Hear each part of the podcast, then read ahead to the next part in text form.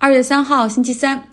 今天57岁的亚马逊创始人 CEO 杰夫·贝索斯宣布，他将在三季度的时候，也就是今年7月份，会让出 CEO 的岗位，退居到执行董事长的职务上。届时呢，亚马逊云服务的老大安迪·杰西，他将会接替贝索斯成为亚马逊的 CEO 统领大局。贝索斯是在1994年的时候创办了图书电商亚马逊。他说，创业之初最经常被问到的问题就是，你解释一下到底什么是 Internet， 什么是互联网啊？26年过去了，亚马逊如今已经成长为有着1500万付费用户，涵盖几乎是所有品类的全球第一大电商平台，甚至包括生鲜啊，这个水果蔬菜它也卖。彻底颠覆了零售行业，并且呢，又向人工智能硬件蔓延，像智能音箱啊、智能家居，还做视频播放平台，做云服务。那至于图书，他们的老本行现在也出了这种 Kindle 的电子书，还有有声图书等等。亚马逊目前的市值是 1.7 万亿美元，可谓是宇宙超级巨无霸。那因为 COVID-19 的疫情，亚马逊在过去一年里，它的营收和利润都在不断地刷新着最好的成绩。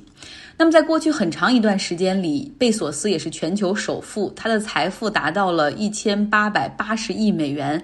就个人财富富可敌国哈。他呢，在全球首富榜上上个月是被马斯克所超越。贝索斯说，他离开 CEO 的岗位是为了更好地专注于产品创新和早期的战略布局。什么样的早期布局和策略呢？比如说这个生态领域的创新，就是亚马逊很可能会将用户数据进行分析，然后来看他们的买房意愿，并且把他们的买房意愿提供金融服务，将他们和房屋经纪人来进行匹配。那么在新房中呢，他们会和开发商合作去嵌入一整套亚马逊的智能家居。另外，亚马逊还准备在美国中部辛辛那提那边去购买机场，进一步充实自己的飞机队伍和车队，实现全美配送的次日到达。那在美国这样大部分地区是地广人稀的地方，其实次日到达是很难实现的，要花好多的钱去布置这个 logistic 物流配送的资源、仓库的资源。那么另外，亚马逊还计划发射3000个卫星上天，未来会给地球上的它的这些 Prime 的会员提供高速的互联网 Wi-Fi 接入服务。在过去几年里面，随着公司业务的迅速壮大，实际上呢，贝索斯他是有2个左膀右臂来帮他主持日常的事务，而他其实本身也比较关注很前沿的项目，像他所投资的蓝色起源那家公司就是关注于航空领域的发展以及太空探索。那他个人生活在过去2年也有很大变化。2年前，他和共同创立亚马逊的妻子、结发妻子离婚哈，他也是另结新欢，选择了一位会开飞机的前新闻主播。这首富谈起来恋爱，就像老房子着了火一样，肯定很多的时间没有花在这个公司的管理上，比如说他们一起去迪士尼旅行啊，一起开着私人飞机环游世界的旅行啊，然后还一起去温布尔顿看网球公开赛，就是很高调的在恋爱。那么再来说说即将成为 CEO 的安迪·杰西，他今年53岁，早在2000年左右的时候，他就已经成为贝索斯非常看好的人选。那个时候，他们经常把这个安迪·杰西叫做贝索斯的影子，就是贝索斯几乎到哪儿参加什么样重要的会议，或者是去哪儿出什么重要的商务的旅行的差，他都会陪同他左右。那么之后呢，他也是一手创办了亚马逊的云服务。目前云服务这个板块也很赚钱，营收在2020年达到了450亿美元，有 30% 的增长。由他来接替公司的 CEO 是非常合适的人选。那贝索斯给所有的亚马逊员工今天是群发了一封邮件来讲述他的这个决定。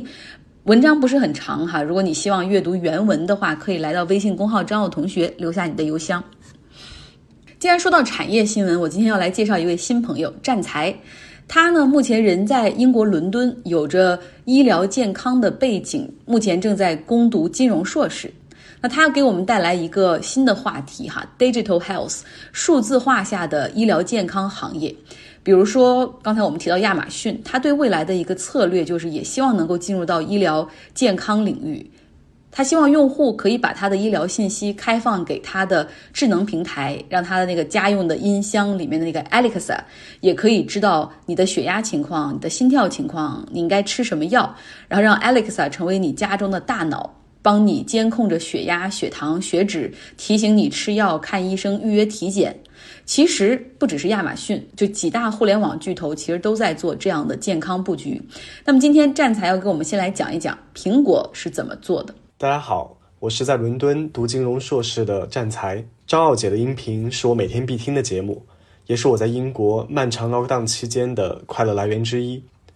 当每天跟着张傲姐的声音到世界各地时，在室内的日子也增添了更多色彩。现在英国疫情经过1月8日单日确诊68000例的最高峰后，确诊病例已经在波动下降了。媒体也有消息称，政府将采取三步走的计划，3月学校开学，4月开放商店，5月开放餐厅。算上这一次，英国已经有3次 lockdown 了，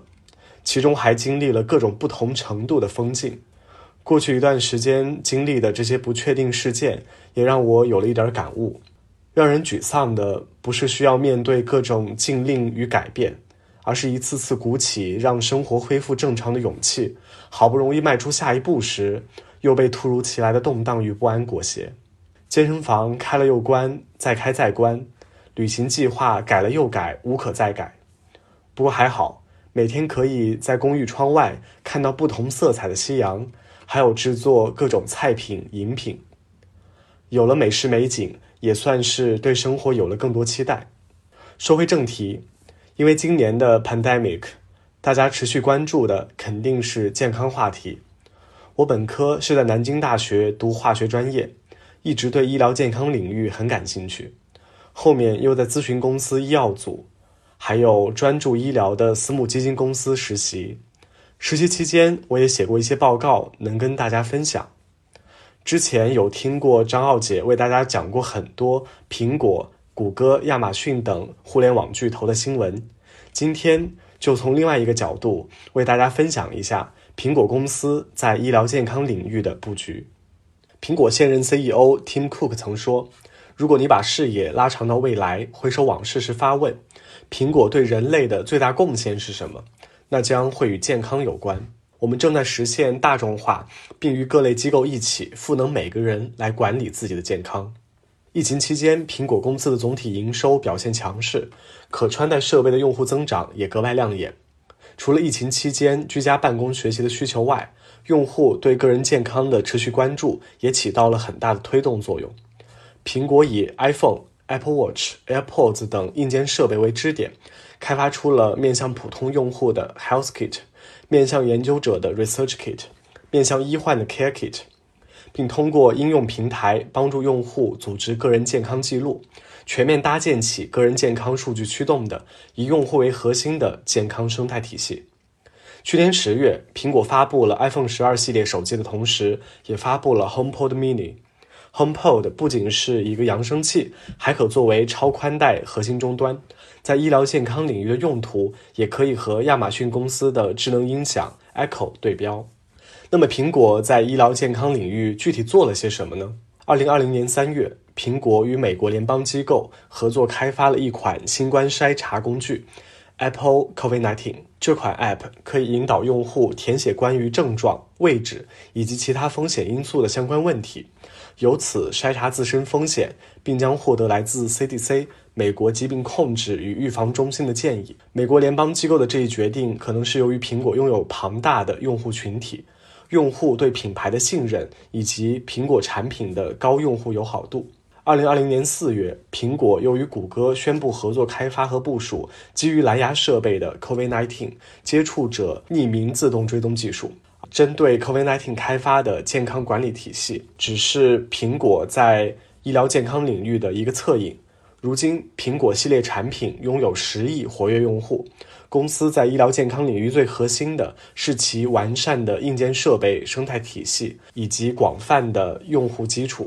通过硬件设备生态系统收集用户健康数据。Apple Watch 是苹果公司进入医疗行业最重要的媒介。自2015年 Apple Watch 发布以来，销售量已达到 1.26 亿块，占全球智能手表近50%的市场份额。Apple Watch 作为一款包含心率检测、睡眠追踪、心电图、健身追踪、跌倒检测、健康记录、云存储等强大功能的医疗健康设备，为用户提供远程健康监测保障。AirPods 作为苹果可穿戴设备中的重磅产品，也可以作为助听器，并收集温度、心率和耗氧量数据。苹果还与设备制造商合作，打造支持与 iPhone 互联的血糖仪等第三方健康设备。作为超宽带核心终端，苹果也正加大与医疗健康机构的合作，为其设备增加更多新的功能。新功能的加入也可以助力苹果获取更多新用户。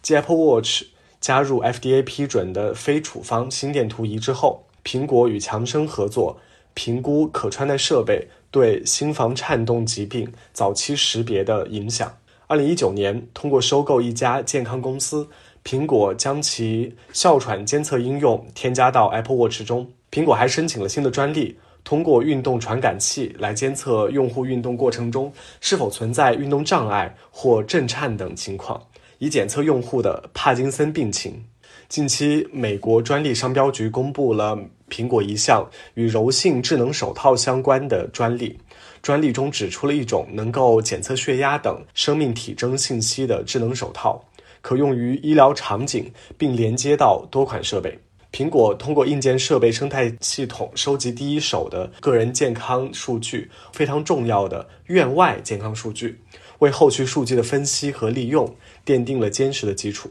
通过应用平台帮助用户组织全面的个人健康记录。2016年，苹果收购一家初创公司后，推出了自己的 PHR 个人健康记录平台。该应用程序可以追踪用户健康指标和健康数据，如过敏情况、免疫接种、实验室结果、药物使用情况等。要整合更多健康数据，难点在于隐私的处理与广泛的数据来源。2020年3月，美国 HHS公布的新互操作性规则支持无缝安全的访问、交换和使用电子健康信息，使患者及其医疗保健提供者能够安全访问健康信息，可能会加速 Apple PHR 的发展。患者可以将医疗数据导入 iPhone 中，并且可以选择向医疗 App 提供相关数据。苹果拥有的合作伙伴设备加上应用平台，将使用户能够创建统一的个人健康记录。该生态系统将使消费者能够深入了解自身行为如何影响生理状况，如何更好地管理症状，并可与医院医生或研究人员共享数据信息。用户可以选择通过苹果或第三方硬件监测特定的生理指标，包括血液酒精浓度、葡萄糖水平和吸入制剂用量等。2018年，苹果正式将电子病历 EMR 整合进手机健康数据记录。目前已有超过120家医疗机构通过相关标准与苹果健康记录平台进行数据交换。非常感谢战才的分析，他对于苹果的分析今天只是上半部分，我们明天将带来苹果的下集。而这个系列后面我们还会听到亚马逊、谷歌医疗行业的布局。我知道很多听节目的朋友一直都有那种蠢蠢欲动的创业之心而且也很多人很看好医疗健康领域。站台的研究可以帮助大家更好地了解国外巨头的产品和策略，可以看一看在国内有没有相关的机会。那么来关注一下散户热门股，今天太惨了，跌到不止一次熔断，像游戏驿站 GameStop 今天差点 game over 了，它呢一天跌了 60%。 那 AMC 那个电影院今天跌了 40%， 黑莓今天跌了 21%。 大家都知道这个道理，你如果从低位涨 40% 和你从高位跌 40%， 这不是一个概念这个下跌的这种幅度和额度，下跌造成的损失会更大。在散户们比较集中的那个论坛 Wall Street Bets， 就是赌赌华尔街这个论坛上，今天简直就是哀鸿遍野。很多散户说我亏了一半以上有人需要加保证金但是还有一些帖子不断的告诉大家说不要放弃，继续买入，坚持，等着创造第二个奇迹。那在论坛上一直鼓励大家买多这些股票的散户带头大哥，他今天也晒出了截屏哈，他在游戏驿站上在今天一天就亏了1300万美元，哇塞，这也是个超级散户。当然他做多的时候，最多的时候赚了3000万美元，所以他也在不停的喊说挺住挺住，所以你看到这个有很多人都在喊 hold， 再坚持坚持，拿住。意大利不是出了政坛危机吗？总理孔特辞职，政府也解散了。那么意大利总统现在就想找谁来接这个烂摊子，找谁来拯救意大利呢？他想到了前欧洲央行主席马里奥·德拉吉。德拉吉今天被请到总统府相谈哈，就是总统就告诉他说，希望你能够出来啊，做总理的这个职位，组建新政府，去帮助阻隔。德拉吉呢曾经担任欧洲央行数年，帮助欧元区度过了最难的欧债危机哈，相当于是动用一切手段保住了欧盟的统一货币市场，并且刺激经济从滞胀中走了出来。他也人送外号超级马里奥。在2019年退休之后，他基本上淡出了公众的视野。意大利总统觉得他是拯救意大利目前最好的人选。首先这个人很有威望，其次他也很懂经济哈。别忘了意大利现在经历的不只是这个医疗卫生的危机，而是二战之后幅度最大的经济下滑。2020年意大利的经济预计缩水 8.8%。那最重要的是目前这个欧盟的援助基金到底要怎么花？意大利需要赶紧拿出一个方案，制定政策怎么花钱。这个之前为什么孔特的这个政府会倒台，就是因为他拿出的那个方案啊，让一个阻隔的小党派这个伦齐的那个党就完全不满意哈，所以就撤出阻隔，最后这个整个联合政府崩盘。德拉吉也许可以拿出一个很全面的方案哈，既注重经济的公平分配，同时也可以有效的拉动经济。那目前呢，德拉吉从总统府走出来之后还没有表态，就是我要接这单了，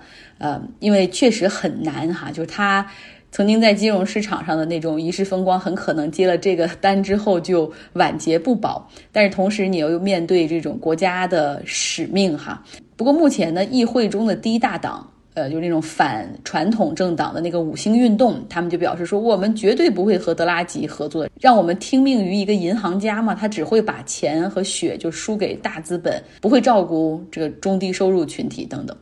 来更好的了解我们的肺，继续请出 Robert， 他呢会来给大家讲纽约客的文章哈。这个系列的文章很有意思，比如说昨天他就讲了2个点哈，我觉得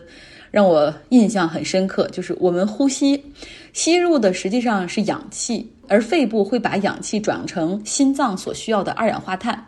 有的时候我们会尝试憋气，但是憋个几十秒之后就会觉得身体很难受，那是为什么？是因为我们体内的2氧化碳就要超标了，它就通过各种预警来告诉你不行，赶紧呼吸。